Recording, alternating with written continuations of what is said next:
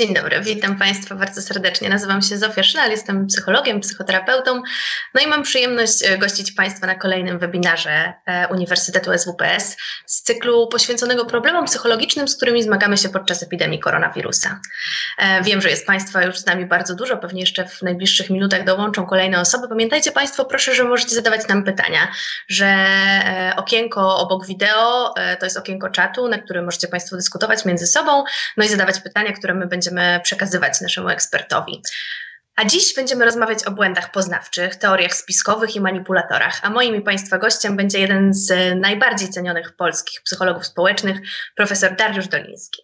Dzień dobry Państwu, witam. Pan profesor zajmuje się psychologią zachowań społecznych, e, psychologią emocji, motywacji, e, analizuje techniki wpływu społecznego, mechanizmy ulegania e, naciskom zewnętrznym, manipulacji społecznej, interesuje się psychologicznymi aspektami marketingu i reklamy. Jest autorem licznych projektów naukowych, badań eksperymentalnych i teorii z zakresu psychologii społecznej, szczególnie zachowań konsumenckich oraz weryfikacji technik używanych przez ludzi do tego, aby efektywnie wpływać na innych. Panie profesorze, może zacznijmy od tego, czy w ogóle jest szansa na to, żeby być racjonalnym w obliczu takiego zagrożenia, w obliczu epidemii koronawirusa? To jest o tyle trudne, że gdybyśmy zaczęli od pytania, czy ludzie są racjonalni w ogóle, abstrahując od sytuacji, w jakiej się znaleźliśmy, to odpowiedź byłaby e, negatywna. Ludzie nie są racjonalni, co najwyżej są racjonalizujący. Robimy najróżniejsze głupstwa, popełniamy najróżniejsze błędy, ale potem sami sobie potrafimy wyjaśnić, że właściwie mieliśmy rację, że nasze działanie e, było sensowne, a nawet jeśli zrobiliśmy coś kompletnie głupiego, to mówimy sobie, nie ma tego złego, co by na dobre nie wyszło. Popełniamy też najróżniejsze e, błędy logiczne, źle szacujemy prawdopodobieństwa zdarzeń. Krótko mówiąc, człowiek nie jest racjonalny. Ale czy nie jest tak, że wtedy, kiedy odczuwamy lęk, wtedy, kiedy ten lęk jest taki ogólnopanujący, e, to jednak jesteśmy trochę mniej racjonalni niż zwykle? E, to jest tak, że e, istnieją takie sfery, w których nasza nieracjonalność jest absolutnie uniwersalna i będzie ona taka sama w warunkach lęku, jak i w warunkach, w których lęku nie odczuwamy. No, banalnym przykładem może być e, tak zwane złudzenie gracza, opisane zresztą przez Dostojewskiego po raz pierwszy, a nie przez psychologów. Wyobraźmy sobie, że rzucamy monetą i wypada cztery razy orzeł i teraz jest pytanie, co wypadnie teraz? Znakomita większość ludzi sądzi, że najprawdopodobniej wypadnie reszka, gdy tymczasem e, szanse na to, że wypadnie orzeł i wypadnie reszka są dokładnie takie same, wynoszą po 50%. Ludzie tutaj nie rozróżniają e, takich różnych zdarzeń E, które e, tak naprawdę są warunkowe albo bezwarunkowe, to jest prawdopodobieństwo, to, jest, to są błędy w szacowaniu prawdopodobieństwa. I one będą takie same w, dziś w warunkach, kiedy jest epidemia, czy nawet pandemia koronawirusa i w normalnej, neutralnej sytuacji. Ale oczywiście są takie inne błędy, które nasilają się albo wręcz pojawiają się dopiero wtedy, kiedy odczuwamy lęk. Jakich błędów w takim razie, panie profesorze, możemy się spodziewać w naszym myśleniu w tej chwili, czyli wtedy, kiedy odczuwamy dużo lęku? No po pierwsze, y, będziemy z pewną przesadą diagnozować. Tak jak przestraszeni idziemy wieczorem i y, widzimy krzak, to z łatwością w tym krzaku zobaczymy przyczajoną ludzką sylwetkę, bo w ten sposób interpretujemy y, wygląd gałęzi, bo strach podpowiada nam, że ktoś prawdopodobnie czyha na nasze życie albo na nasze pieniądze. Tutaj też będą takie sytuacje, że każde kichnięcie człowieka w pobliżu e, nas, będziemy z łatwością interpretować jako sytuację, w której mamy do czynienia z kimś, kto jest zarażony koronawirusem, mhm. gdzie obiektywnie rzecz biorąc prawdopodobieństwo, że kichający jest dotknięty koronawirusem jest minimalne, więc będzie to bardzo subiektywne, e, zabarwione przez lęk spostrzeganie e, tej osoby. Będzie takie, ale jednocześnie będzie nas to w jakiś sposób chroniło, dlatego że dzięki temu, że będziemy odczuwać ten lęk, no to nie wiem, odsuniemy się od tej osoby i oczywiście nie mamy gwarancji, że ona jest osobą, e, która jest zakażona koronawirusem, ale jednocześnie no, istnieje takie ryzyko zawsze. Tak, tak, czasami, czasami błędy e, są korzystne. To nie jest tak, że, że błąd zawsze powoduje, że zaczynamy reagować źle i, i, i e, tak naprawdę obraca się przeciwko nam. Czasami lepiej zinterpretować sytuację niewłaściwie i dzięki temu postąpić ostrożniej. No, innym takim przykładem może być bardzo ciekawy efekt, który, który pewnie zaobserwujemy. On się nazywa efektem myślenia wstecznego. Początki badań nad tym efektem mają dosyć długą historię, mianowicie wtedy, kiedy Japończycy zaatakowali Stany Zjednoczone atakując port Pearl Harbor bez wypowiedzenia wojny. Amerykanie ponieśli tam potworną klęskę i społeczeństwo amerykańskie obwiniało dowódców amerykańskich, że nie przewidzieli ataku Japończyków. Obiektywne analizy historyczne e, pokazują bardzo wyraźnie, że nie można było tego przewidzieć, choćby dlatego, że Japonia to jest kultura honoru i wypowiedzenie, zaatakowanie innego kraju bez wypowiedzenia wojny nie mieści się w standardach e, japońskiej kultury, ale koincydencja różnych zdarzeń spowodowała, że tak się stało. E, w związku z tym jest pytanie, dlaczego Amerykanie sądzą, że można było e, przewidzieć ten atak? Dlatego, że jeśli coś się już wydarzyło, to ludziom się wydaje, że tak musiało być. Bardzo łatwo widzą ciąg zdarzeń, który prowadzi od pewnej e, decyzji, na przykład do pewnego skutku. E, tak jak e, w sytuacji, w której ktoś by wyszedł i nie zamknął drzwi do swojego mieszkania, wróciłby i zostałby obrabowany, ludzie powiedzieliby, no wiadomo, przecież jak ktoś nie zamyka drzwi, to będzie obrabowany, gdy tymczasem prawdopodobieństwo, że stracilibyśmy majątek nie zamykając drzwi na klucz jest obiektywnie rzecz biorąc bardzo małe. Wtedy, kiedy w Polsce mieliśmy wprowadzenie stanu wojennego w 1981 roku, to gdy psychologowie badali i pytali ludzi, w roku 81, y, ale nie w grudniu, tylko w październiku, a więc dwa miesiące przed wprowadzeniem stanu wojennego, jak ta sytuacja się rozwinie, to bardzo mały procent Polaków twierdził, czołgi wyjadą na ulicę, mhm. będzie e, stan wyjątkowy czy stan wojenny. Ale już w 82 roku, rok po wprowadzeniu stanu wojennego, e, Polacy byli przeświadczeni, że to było oczywiste, że tak to się skończy. Wszyscy mówili, wiedziałem, że tak będzie.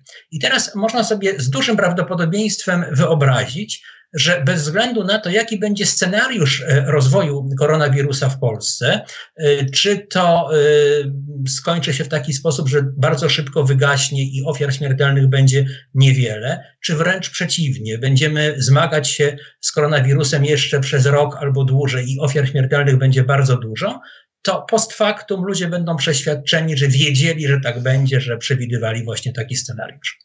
No, tego prawdopodobnie możemy się spodziewać, niezależnie od tego, co się wydarzy, co jest w zasadzie e, ciekawe, bo daje nam pewność, że, że to się stanie.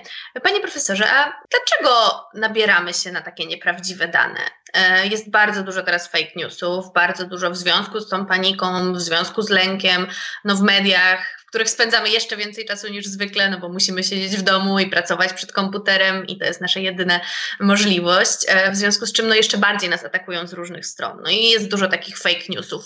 Jak to jest, że, że my wierzymy w te nieprawdziwe dane? To jest tak, że łatwo wierzymy w to, co jest zgodne z naszymi poglądami, w związku z tym wszelkie e, fake newsy e, dotyczące złego albo dobrego działania rządu będą traktowane przez nas jako wiarygodne e, wtedy, kiedy będą zgodne z naszymi poglądami politycznymi.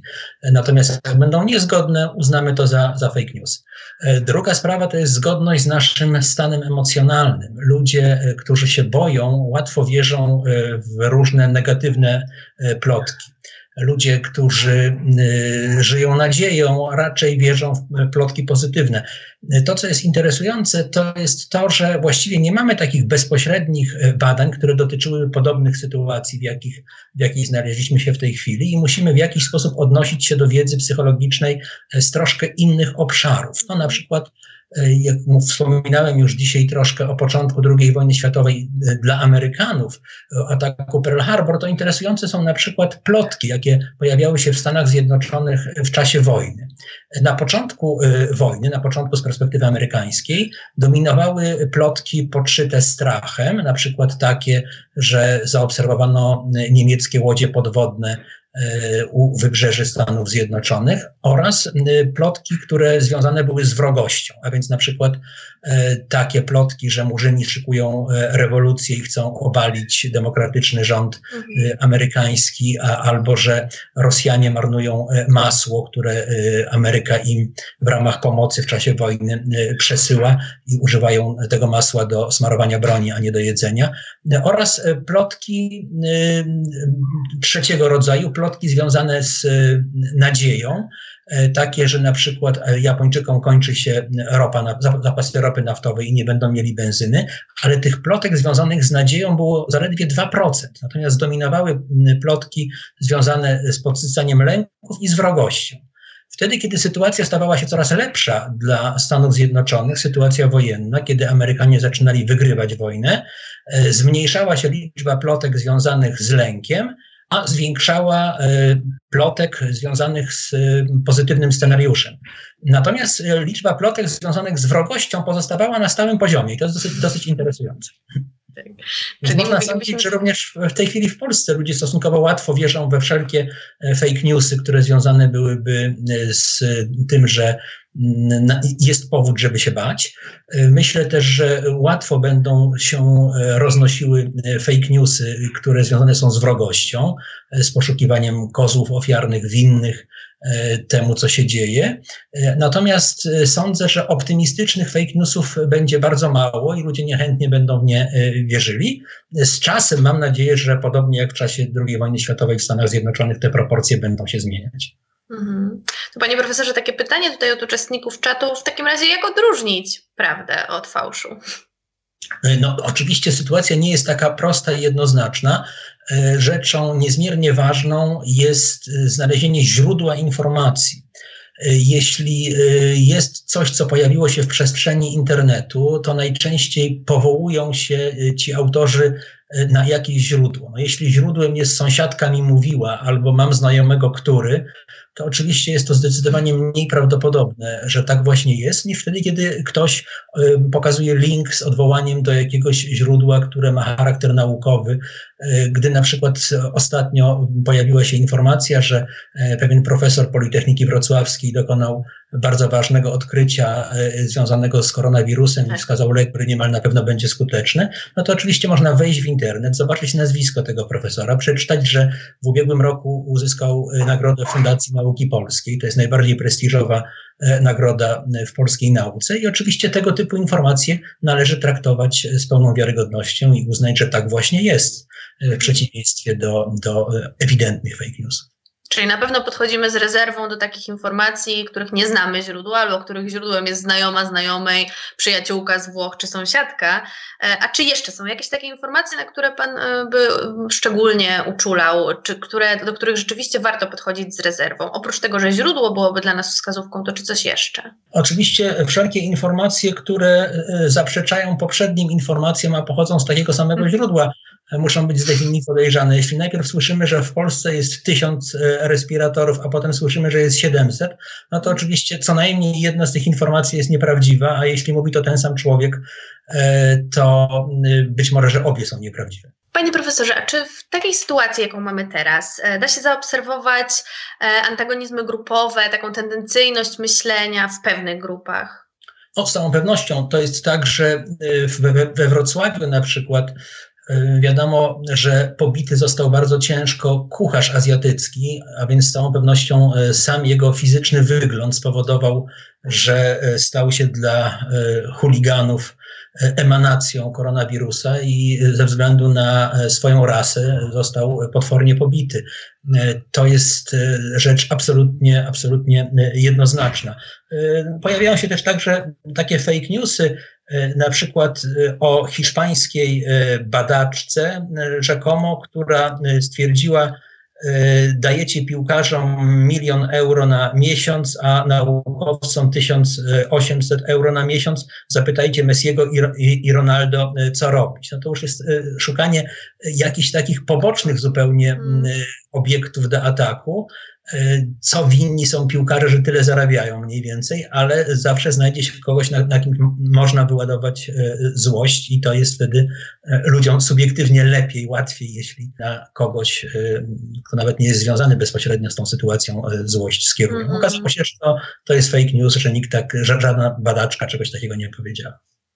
A czy y, ta tendencyjność myślenia mm, jakoś jest widoczna w naszym zachowaniu? Czy, czy możemy zaobserwować na ulicach, w różnych sytuacjach społecznych, których jest coraz mniej, a część się przenosi do internetu, no ale jednak jeszcze są, no tą tendencyjność myślenia?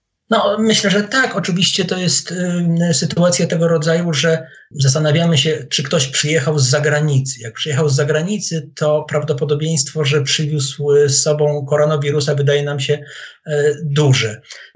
Zdecydowanie większe niż obiektywnie jest, ale ta granica jest bardzo mityczna. Zauważmy, że wtedy, kiedy czekaliśmy na pierwszy przypadek koronawirusa w Polsce, to był taki przełom, gdy ogłoszono, że mamy pacjenta zero, jest pierwszy człowiek mhm, zdiagnozowany. I coś się mentalnie zmieniło. Zaczęliśmy zupełnie inaczej o tej całej sytuacji myśleć, co jest kompletnym idiotyzmem, bo to, czy wirus był 30 kilometrów od granic Polski, czy przekroczył te granice, w warunkach Schengen, gdzie tysiące, miliony ludzi przekraczało granice w jedną i w drugą stronę, nie miało absolutnie żadnego znaczenia obiektywnie, ale jednak subiektywnie to, że stwierdzono przypadek w Polsce, to kompletnie zmienił e, percepcję tej sytuacji. Jest takie pytanie tutaj od uczestników czatu, czy sko kiedy skończy się pandemia, będziemy umieli zachowywać się wobec innych tak jak wcześniej? Czy e, ten lęk nie będzie trwał dłużej po ustaniu jakby samego zagrożenia? To jest strasznie trudne pytanie z tego względu, że e, w tej chwili już można spodziewać się bardzo e, znaczących zmian. Sytuacja, w której ludzie są zamknięci w czterech ścianach, bardzo często żyją tylko w obrębie własnej rodziny, nie kontaktują się z zewnętrzną rzeczywistością. Nie myślę tutaj nawet o e, sytuacjach e, obiektywnej kwarantanny, tylko takiej tendencji do izolowania się, do nienarażania się na niebezpieczeństwo.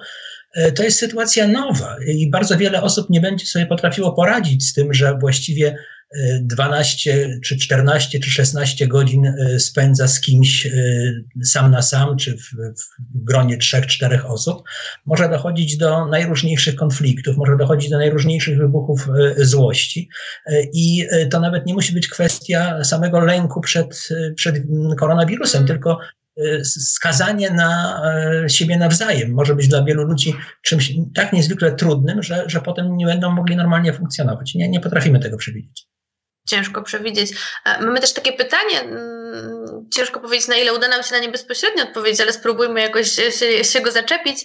E, pan napisał, że jego ojciec, może pani, martwi się wirusem i chwilami brzmi, jakby wierzył w nadchodzący rozpad społeczeństwa. E, jak podejść do takiego tematu, co zrobić, aby uspokoić taką osobę, bo to trochę o tym, o czym mówimy, czyli że jakoś nie wiemy, co będzie dalej, nie wiemy, jakie będą konsekwencje dla jednostek, ale też właśnie dzisiaj rozmawiamy może bardziej, jakie konsekwencje takie społeczne dla wszystkich nas razem. E, to czy tutaj mógłby Pan jakoś pomóc?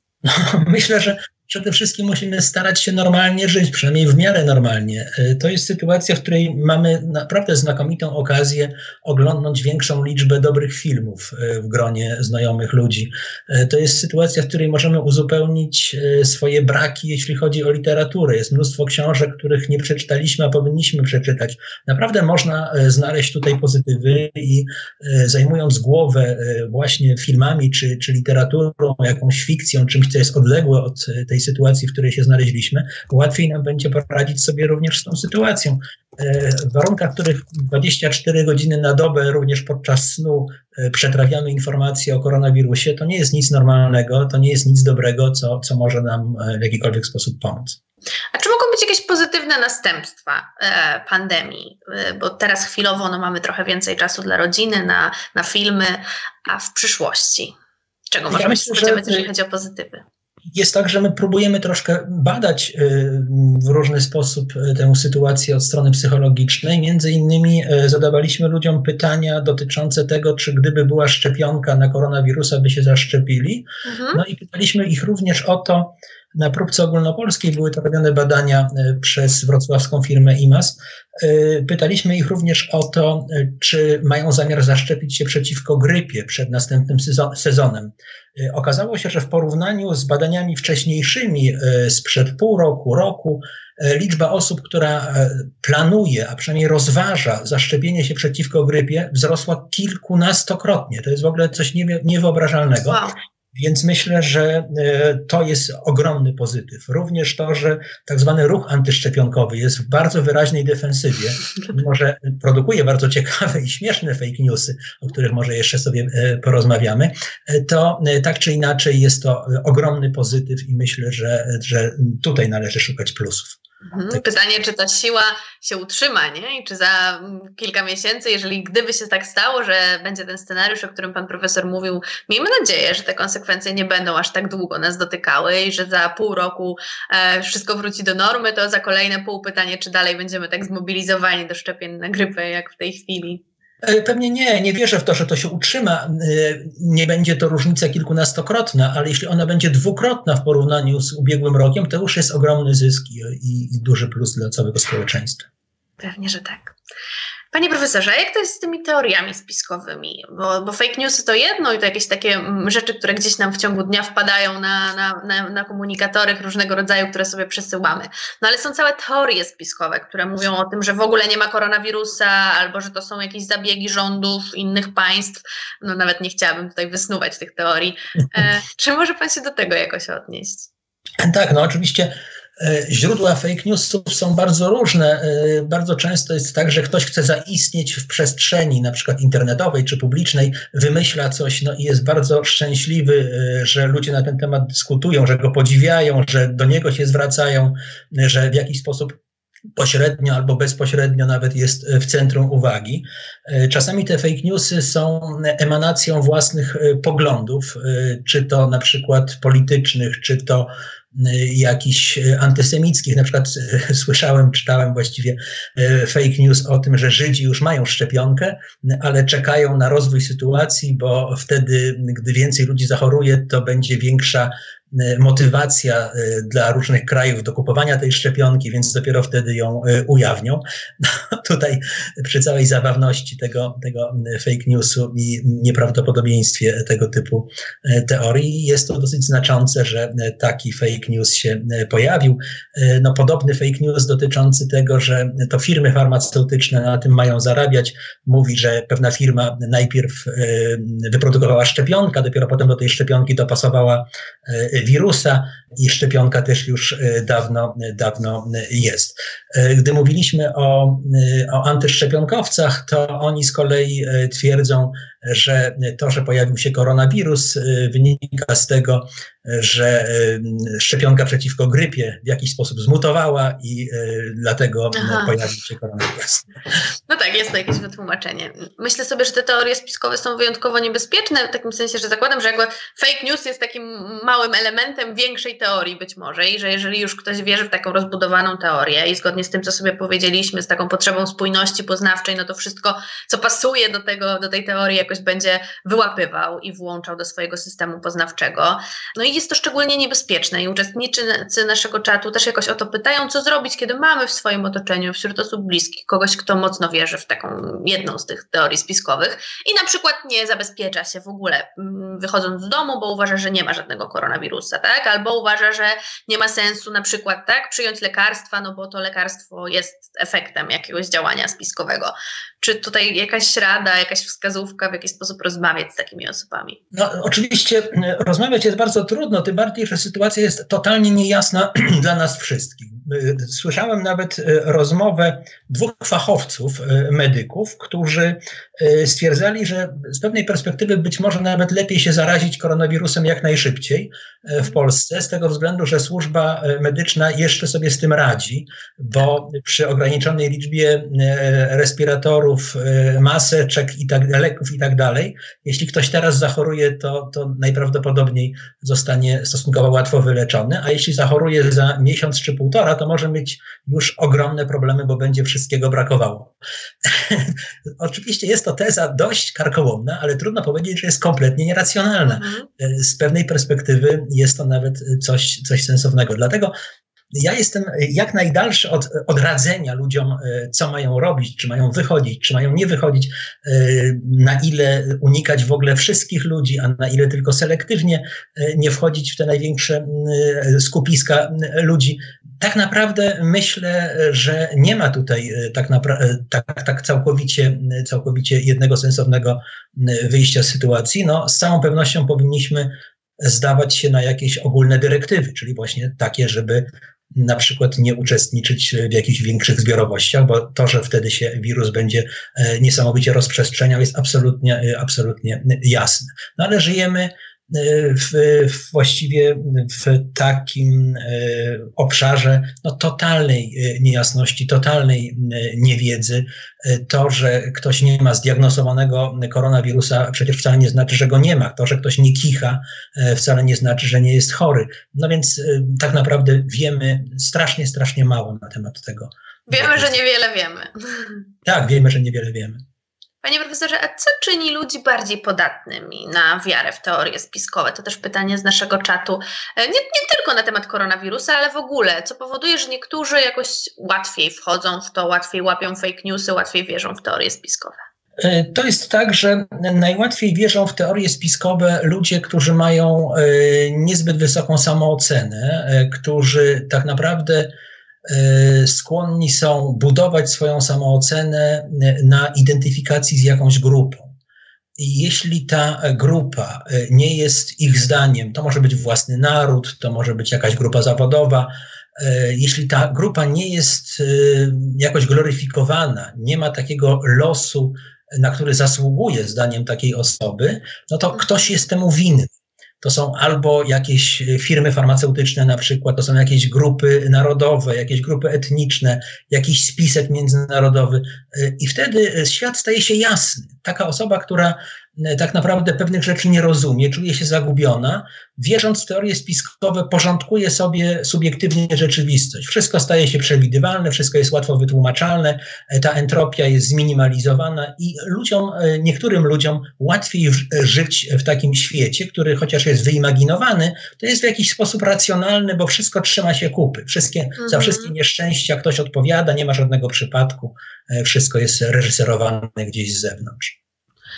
Czyli takie osoby, które mają jakąś małą tolerancję niepewności, czy przeżywają dużo niepokoju, tak w ogóle, mają taką dużą potrzebę e, poczucia, z, złapania takiego poczucia bezpieczeństwa, będą być może bardziej narażone?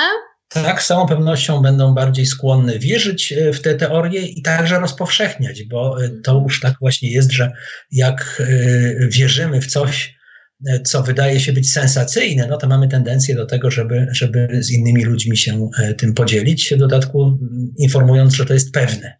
Mamy też takie pytanie z, z czatu, nie do końca wiem, czy my w ogóle jesteśmy w stanie na nie odpowiedzieć.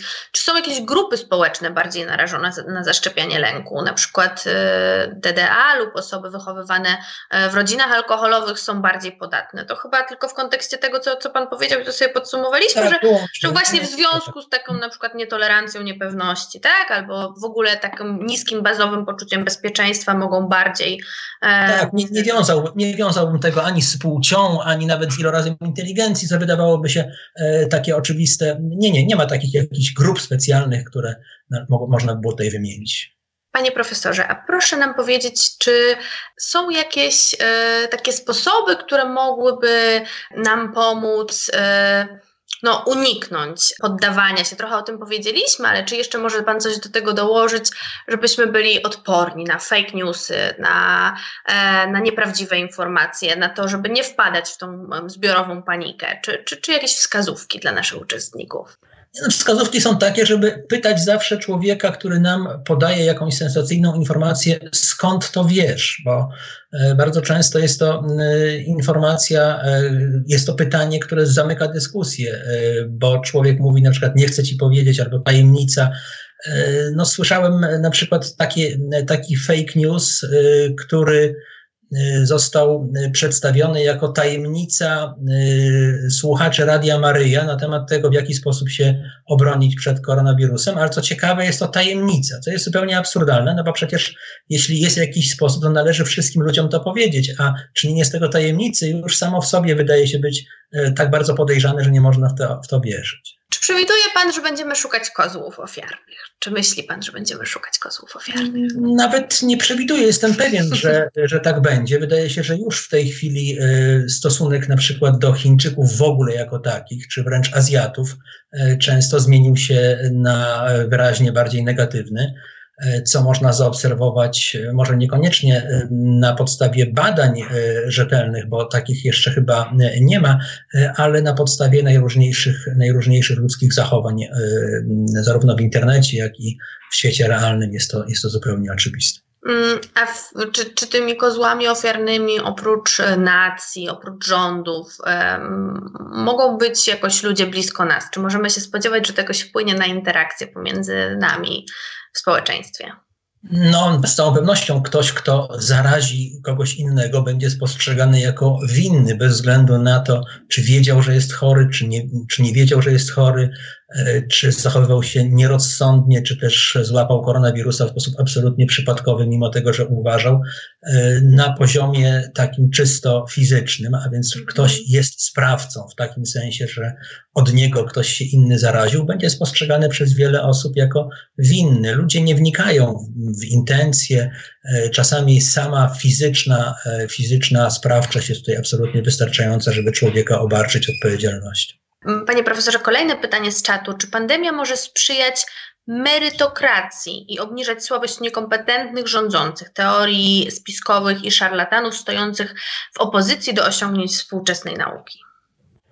No może, ale problem polega na tym, że jeśli ktoś bardzo mocno y, wierzy na przykład właśnie w to, że szczepionki powodują autyzm, że szczepionki y, są czymś y, bardzo groźnym i niedobrym, to tak naprawdę racjonalne argumenty, czy też rzeczywistość, która jest obiektywna, raczej nie ma szans zmienić tego typu postaw.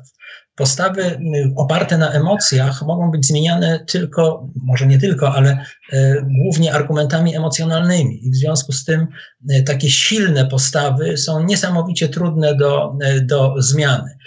O ile można liczyć na to, znowu w odniesieniu do ruchu antyszczepionkowego, do problemu mhm. e, szczepienia e, dzieci, że to, co się dzieje, może zmienić postawy ludzi, którzy się wahają, którzy nie wiedzą na przykład, czy zaszczepić swoje dziecko, czy nie, to absolutnie nie sądzę, żeby e, tego typu sytuacje i to, co się dzieje, zmieniało postawy tego twardego jądra antyszczepionkowego, które i tak swoje wie i żadne argumenty, żadne fakty tego nie będą zmieniać. Natomiast jeśli chodzi o stosunek do rządu, no to oczywiście sytuacja, w której e, rząd e, tak naprawdę podejmuje najróżniejsze decyzje, czasami sprzeczne, czasami dziwne, w których, w sytuacjach, w których chwali się w telewizji, że pomógł ludziom, którzy czekali na granicy, niemiecko-polskiej, gdy tymczasem okazuje się, że to mieszkańcy z Gorzelca i, i sąsiednich e, miejscowości ruszyli z kanapkami i, i z wodą e, z pomocą dla kierowców. E, to są oczywiście sytuacje, które rządowi powinny przeszkadzać, gdyby tego typu informacje pojawiały się w przestrzeni publicznej i były powszechnie dostępne. No, natomiast monopol telewizji polskiej i innych rządowych mediów sprawia, że e, tego typu informacje nie przedostają się do społecznej świadomości. W związku z tym nie sądzę, żeby rząd tracił na tym, co się dzieje, mimo całego bałaganu i, i niekompetencji. Bardzo dziękuję za odpowiedź. Panie profesorze, już kilka razy pojawiło się takie pytanie mm, i ono cały czas jakoś wraca do nas podczas tej rozmowy.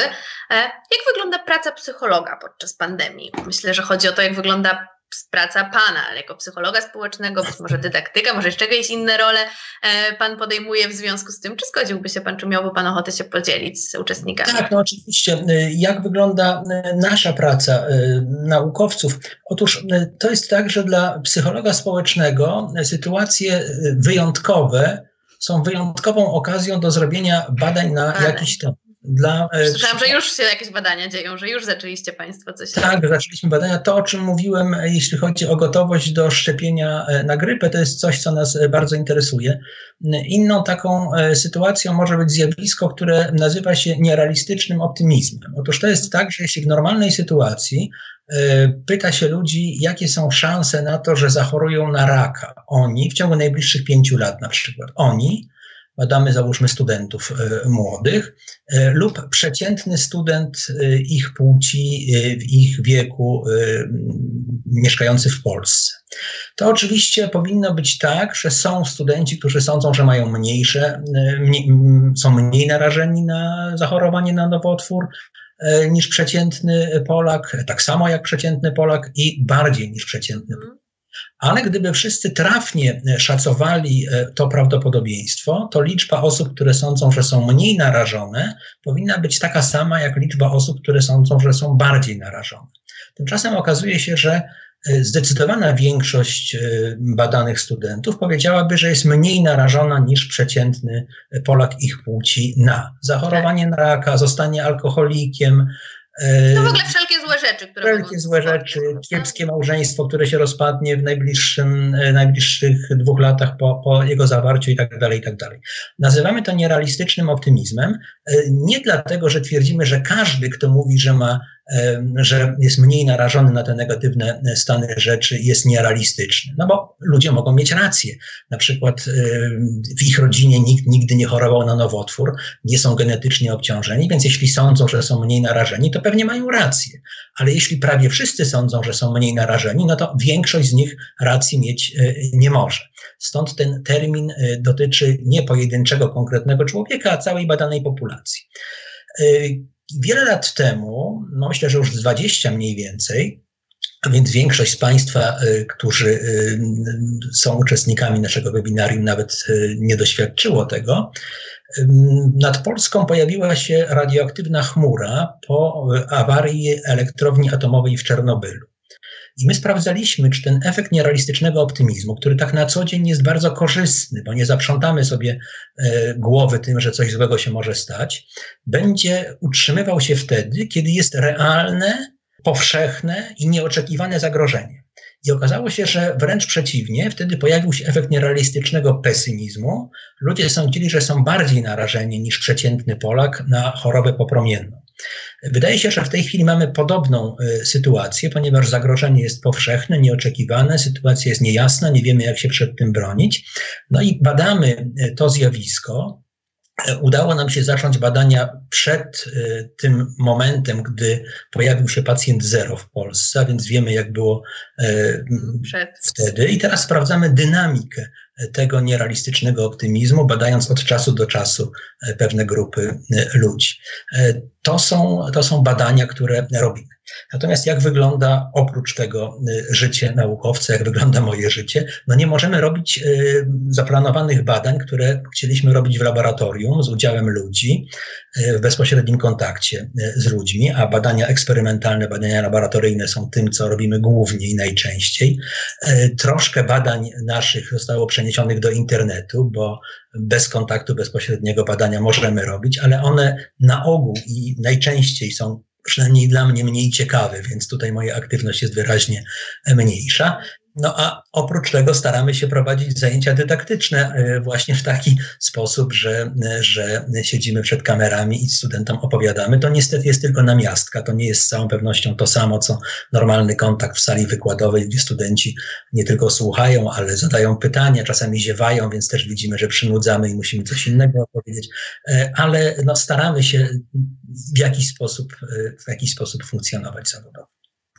No, myślę sobie, że całe szczęście, że mamy takie możliwości w tej chwili i że jest szansa na to, żeby te zajęcia jakoś poprowadzić, czy badania, że możemy w ten sposób, jak dzisiaj, się spotkać podczas takiego webinaru i, i mimo wszystko być w kontakcie i różne rzeczy realizować przez ten e, system online. Pewnie jest z nami wielu studentów SWPS-u, którzy już mieli przyjemność, albo dopiero niebawem w ciągu najbliższych dni będą mieli przyjemność uczestniczyć w zajęciach online, więc no jakoś wszystkich nas to dotyczy i wszyscy jesteśmy e, w takiej samej sytuacji. Panie profesorze, profesorze, co dla Pana jest najciekawsze z całej tej epidemii, pandemii e, pod kątem właśnie psychologii społecznych i zachowań z nią związanych?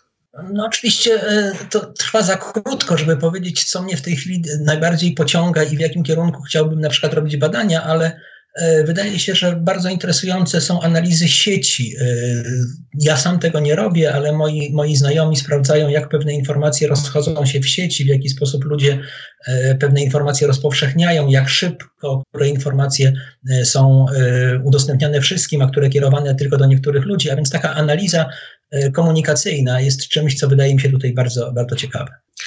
Też, też uczestnicy pytają, czy, czy myśli Pan, że Panu jako psychologowi, e, no, wybitnemu naukowcowi, ale też w ogóle psychologom e, jest łatwiej e, bronić się przed różnego rodzaju manipulacją? No mam nadzieję, że tak. Myślę też, że psychologowie będą z mniejszą intensywnością ulegać panice, a sądzę, że wybuch paniki to jest coś, co jest wielce prawdopodobne w najbliższych tygodniach, obym się mylił, ale myślę, że, że coś takiego może nastąpić. Zauważmy, że, że taka panika wstępna już była. Myślę o panice w sklepach, gdzie zwłaszcza gdy pojawiła się informacja, że sklepy będą zamykane, y, mieliśmy do czynienia z efektem, który w psychologii społecznej nazywa się efektem samospełniającego się proroctwa.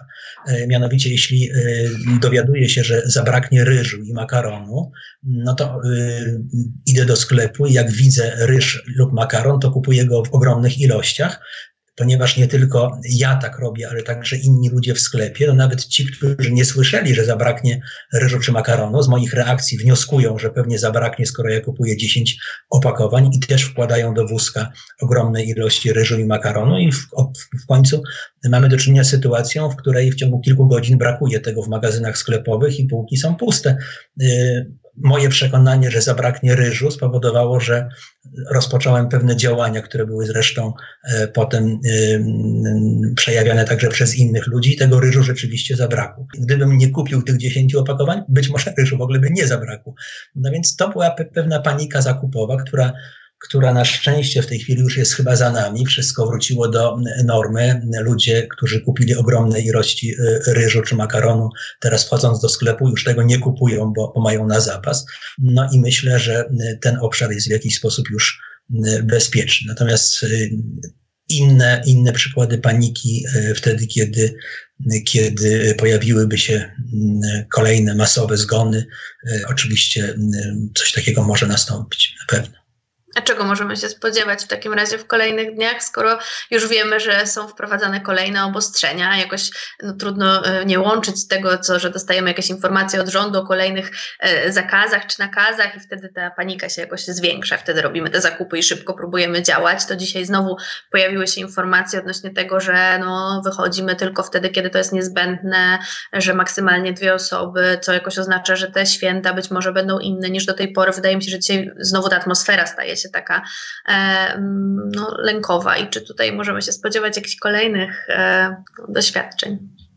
No tak naprawdę to sytuacja jest zupełnie e, z pewnej perspektywy dziwaczna, bo gdybyśmy popatrzyli na statystyki, to w tej chwili mamy w Polsce około, znaczy nie w Polsce, na świecie, przepraszam, mamy troszkę więcej niż 200 tysięcy zakażeń i około 8 tysięcy zgonów. Natomiast tak naprawdę, jeśli chodzi o normalną grypę, to co roku mamy miliard y, zakażeń i około 650 tysięcy zgonów. Więc z pewnej obiektywnej perspektywy można powiedzieć, absolutnie nic złego się w tej chwili nie dzieje. Koronawirus nie przynosi bardziej krwawego żniwa niż normalna grypa, a wręcz przeciwnie, a jednak poziom niepokoju związanego e, z koronawirusem jest absolutnie nieporównywalny tak. E, z tym poziomem niepokoju, który wiąże się z grypą. E, każdy lęk, każdy strach ma tendencję do rozprzestrzeniania się interpersonalnego niezmiernie łatwo. Wystarczy podać banalny przykład sytuacji, w której siadamy w gabinecie, siadamy w poczekalni gabinetu dentystycznego jeśli inni ludzie się boją, jeśli my to widzimy, natychmiast zaczynamy także się bać, mimo że przyszliśmy całkowicie e, spokojni. Jeśli e, ludzie, którzy e, są spokojni, reagują racjonalnie, zobaczą na ulicach przypadki ewidentnej ekspresji lęku, ucieczki, totalnego izolowania się, no to bardzo łatwo może się to im udzielić. Jeśli wszyscy będą, im więcej ludzi będzie w ten sposób reagować, tym większe prawdopodobieństwo no, powszechności takich panicznych zachowań. Mhm. Panie profesorze, mm, jak odróżnić panikę od ostrożności i dlaczego? E, Polacy, tutaj tak e, uczestnicy czatu sugerują, że Polacy wskazują takie skrajne zachowania, jeśli chodzi o styl życia w dobie koronawirusa. Stay home versus totalne bagatelizowanie, czyli mamy dwie takie skrajności pomiędzy ignorancją a, a paniką w zasadzie. Czy też Pan to dostrzega przede wszystkim? Czy tak jest mhm. rzeczywiście, że są takie dwie skrajności? Jeżeli tak, to dlaczego tak jest, że te zachowania są takie skrajne? I jeszcze kolejne pytanie do tego, tylko przepraszam. Czym przestrzegają się te osoby, które są e, jakby po, po, po, na jednym końcu, czyli zupełnie nie przestrzegają, nie wiem, izolacji, kwarantanny, bagatelizują to tak całkiem? Mhm. Ja wrócę do tych badań, które robiliśmy wtedy, kiedy nad Polską była radioaktywna chmura y, związana z wybuchem elektrowni w Czernobylu. My pytaliśmy ludzi, co robią. A więc nie tylko badaliśmy y, przekonanie o prawdopodobieństwie zachorowania na chorobę popromienną dla siebie i dla przeciętnego e, Polaka, ale badaliśmy również to, jak się ludzie zachowują. I okazało się, że ci, którzy byli nierealistycznymi optymistami, bo taką grupkę małą ciągle mieliśmy, a więc takich, myślę o ludziach, którzy sądzili, że są mniej narażeni niż przeciętny, mm -hmm. nie robili totalnie nic, kompletnie bagatelizowali tę sytuację. Można sądzić, że również obecnie mamy do czynienia z sytuacją, w której E, ludzie, którzy sądzą, że z jakichś powodów są uprzywilejowani, że koronawirus ich absolutnie nie dosięgnie, a nawet jeśli to z łatwością będą e, wyleczeni, e, prawdopodobnie mogą totalnie bagatelizować to zagrożenie, bawić się, chodzić na jakieś domówki, w tej chwili raczej imprezy, bo wiadomo, że oficjalne imprezy są odwołane bądź przesunięte w czasie. Tak więc myślę, że to jest poziom, poziom optymizmu, pesymizmu, takiego porównawczego jest w tym, co różnicuje te dwie grupy ludzi. Czy mamy do czynienia tylko z dwoma skrajnościami? No wydaje mi się, że nie, że raczej jest to sytuacja taka, którą w metodologii nazywa się rozkładem normalnym, to znaczy większość ludzi zachowuje się ostrożnie, ale bez nadmiernej paniki, ale oczywiście na, na krańcach e, są i jedni, i drudzy, i ci, którzy popadają... I pewnie oni są najbardziej widoczni, prawda? Ale oni są właśnie najbardziej widoczni. Zauważmy, że opisuje się w końcu to, co jest, e, nie to, co jest najbardziej najbardziej typowe, a to, co jest najbardziej nietypowe. E, jeśli pomyślimy o tym, w jaki sposób jesteśmy informowani o rozwoju epidemii, to przecież bardzo rzadko e, czytamy, dowiadujemy się o liczbie osób, które wyszły ze szpitala, które zostały wyleczone, albo liczbie osób, które przechodziły testy, których jest zresztą zatrważająco mało w Polsce i testy okazywały się negatywne. Zwykle informacje mówią o zgonach, informacje mówią o kolejnych zarażonych, a więc e, mówią o tym, co jest e, takie spektakularne, groźne, ale też obiektywnie rzecz biorąc e, rzadkie, a nie, a nie typowe. Panie profesorze, jest bardzo wielu uczestników z nami na czacie, bardzo wiele osób ogląda. Chciałabym zapytać, czy może Pan polecić coś do czytania, mm, jakąś literaturę, mm, być może naukową czy popularno-naukową. E, raz, że mamy dużo czasu wolnego, a dwa, że być może chcielibyśmy jeszcze lepiej bronić się przed e, manipulacjami, teoriami spiskowymi e, i unikać błędów poznawczych. No oczywiście, jeśli chodzi o książki, to każdy ma e, swoje gusta. Ja ostatnio przeczytałem e, dwie świetne e, książki Magdaleny Grzebałkowskiej, takie biograficzne. Jedną o komedzie, a drugą o ojcu i synie Beksińskich. Polecam, ale oczywiście spodziewam się, że gusta literackie mogą być bardzo, bardzo różne i ktoś inny może chcieć czytać zupełnie inną literaturę. Z całą pewnością warto w tym momencie po nią sięgnąć. Jeśli chodzi o literaturę, literaturę psychologiczną, taką bliską temu, co mówimy, e, to polecałbym taką książkę zbiorową polskich psychologów e, pod redakcją Kofty i Szustrowej. Tytuł tej książki, wydanej wiele lat temu niestety, więc może być stosunkowo trudna do dostania, brzmi Złudzenia, które pozwalają żyć. Ma to pewien związek z, naszym, z tematem naszego spotkania. To jest właśnie kwestia różnych błędów poznawczych, ale y, autorzy pokazują, że to, że nie jesteśmy całkiem racjonalni, może nam pomagać. To jest tak, że właściwie taka definicja zdrowia e, psychicznego, która obowiązywała do lat 70. XX wieku, wydawała się być zupełnie, zupełnie oczywista. Mianowicie zdrowy psychicznie to jest człowiek, który adekwatnie widzi otaczającą go rzeczywistość i adekwatnie ocenia swoje możliwości i kompetencje. E, Alloy i Abramson, e, takie dwie badaczki, e, w 77 bodajże czy 78 roku opublikowały w sztandarowym czasopiśmie Journal of Personality and Social Psychology artykuł pod tytułem Sadder but Wiser, smutniejsi, ale mądrzejsi. I to był artykuł o osobach depresyjnych. One mhm. pokazały, że właśnie osoby depresyjne realistycznie i trafnie spostrzegają E, zewnętrzną rzeczywistość i oceniają e, same siebie, a tylko dla nas, dla ludzi zdrowych, wydaje nam się, że one są e, osobami, które mają na nosie czarne okulary i wszystko widzą fatalnie. Nie, one są racjonalnie, racjonalne, a my, osoby zdrowe psychicznie, jesteśmy właśnie skłonni do tego, żeby nieco nietrafnie spostrzegać i siebie, i zewnętrzną rzeczywistość, i to nam pomaga. Także wcale nie jest tak, że trafność jest optymalna, i ta książka mniej więcej o takich sprawach traktuje. To tak trochę daje nam takiego powietrza i wpuszcza w to, w to wszystko takiej przestrzeni, że my wcale nie musimy być chyba aż tak w 100% racjonalni, że rzeczywiście wtedy, kiedy mamy różnego rodzaju trudności psychologiczne e, albo m, mm, wpadamy w panikę, to rzeczywiście warto gdzieś sobie próbować racjonalizować, sprawdzać, podważać te nasze negatywne, automatyczne myśli, sprawdzać, czy one są rzeczywiście e, uzasadnione, czy może można by było pomyśleć coś innego, po to, żeby obniżyć sobie poziom lęku. Natomiast no, e, z tego, co pan profesor powiedział, to chyba wynika jasno, że nie damy rady być tak w 100% racjonalni, że wcale nie zawsze jest tam to nam niezbędne, że, że być może czasem e, nie musimy być tacy w 100% racjonalni. Czy tak? Tak, oczywiście. Czasami nawet jest, jest tak, że sami siebie chcemy przekonać, że mamy wpływ tam, gdzie kompletnie wpływu nie mamy. E, I to też jest zdrowe. Zauważmy, że jeśli ludzie na przykład wyciągają los z takiego pudła z losami, e, coraz rzadziej mamy do czynienia z takimi realnymi losami kartonowymi, e, coraz częściej jesteśmy zdani na kwestie elektroniczne. No ale jeśli ludzie losują los, to przecież obiektywnie rzecz biorąc, prawdopodobieństwo, że los jest wygrany, nie zależy od tego, czy ten los jest tym pierwszym, który jest najbliżej nas, czy gdzieś jest na spodzie pudełka. A tymczasem ludzie wkładają lewą rękę, mieszają te losy, zamykają oczy i dopiero wylosowują, wyciągają jakiś los, a więc zachowują się tak, jakby mogli wpłynąć na to, że zwiększą szansę, że wylos, wylosują los y, wygrywa, wygrywający. No jest to oczywiście potwornie głupie i śmieszne, ale przecież nie ma w tym nic złego, bo y, także działając tak nie zmniejszają obiektywnych szans na, na wygranie, a zachowują jakieś takie poczucie y, iluzji wpływu y, na, na, na zdanie. To jest zdrowe.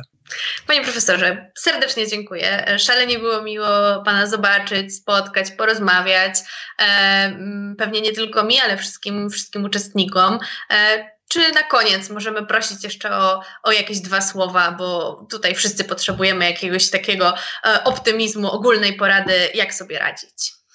No oczywiście trudno taki głupi optymizm w tego typu sytuacji, w jakiej się znaleźliśmy.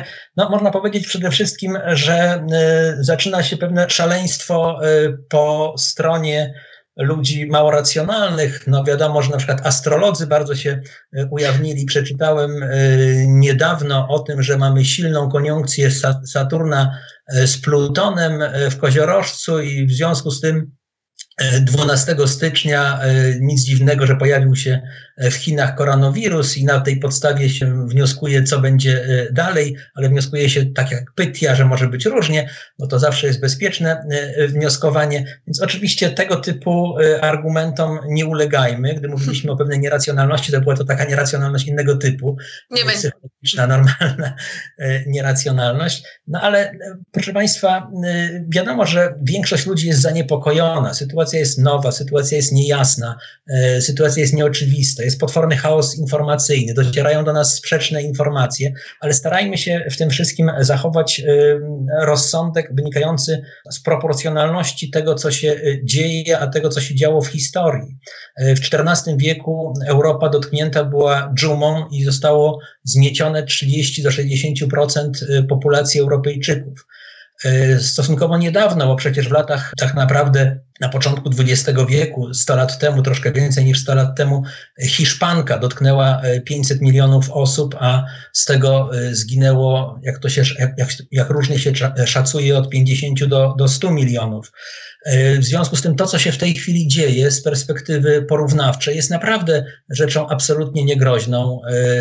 Postępy medycyny są tak ogromne, że tak jak wspomniałem, nawet w porównaniu z grypą sytuacja jest sytuacja jest y, niezbyt zatrważająca, no ale oczywiście wszyscy powinniśmy zachowywać e, rozsądek, wszyscy powinniśmy myć ręce, wszyscy powinniśmy e, unikać e, zbiegowiska i nie wchodzić w paszczę koronawirusa, czyli nie wchodzić w duże skupiska ludzi, a więc racjonalność zachowania jest tutaj czymś absolutnie kluczowym i tego wszystkim nam życzę. Ja przyłączam się do życzeń od pana profesora, też życzę państwu racjonalności, być może e, miłego popołudnia z fajnym filmem czy, czy, czy książką, na pewno też dodamy w opisie e, literaturę, którą polecał pan profesor. Panie profesorze, jeszcze raz serdecznie dziękuję. Do zobaczenia ja wszystkim państwu.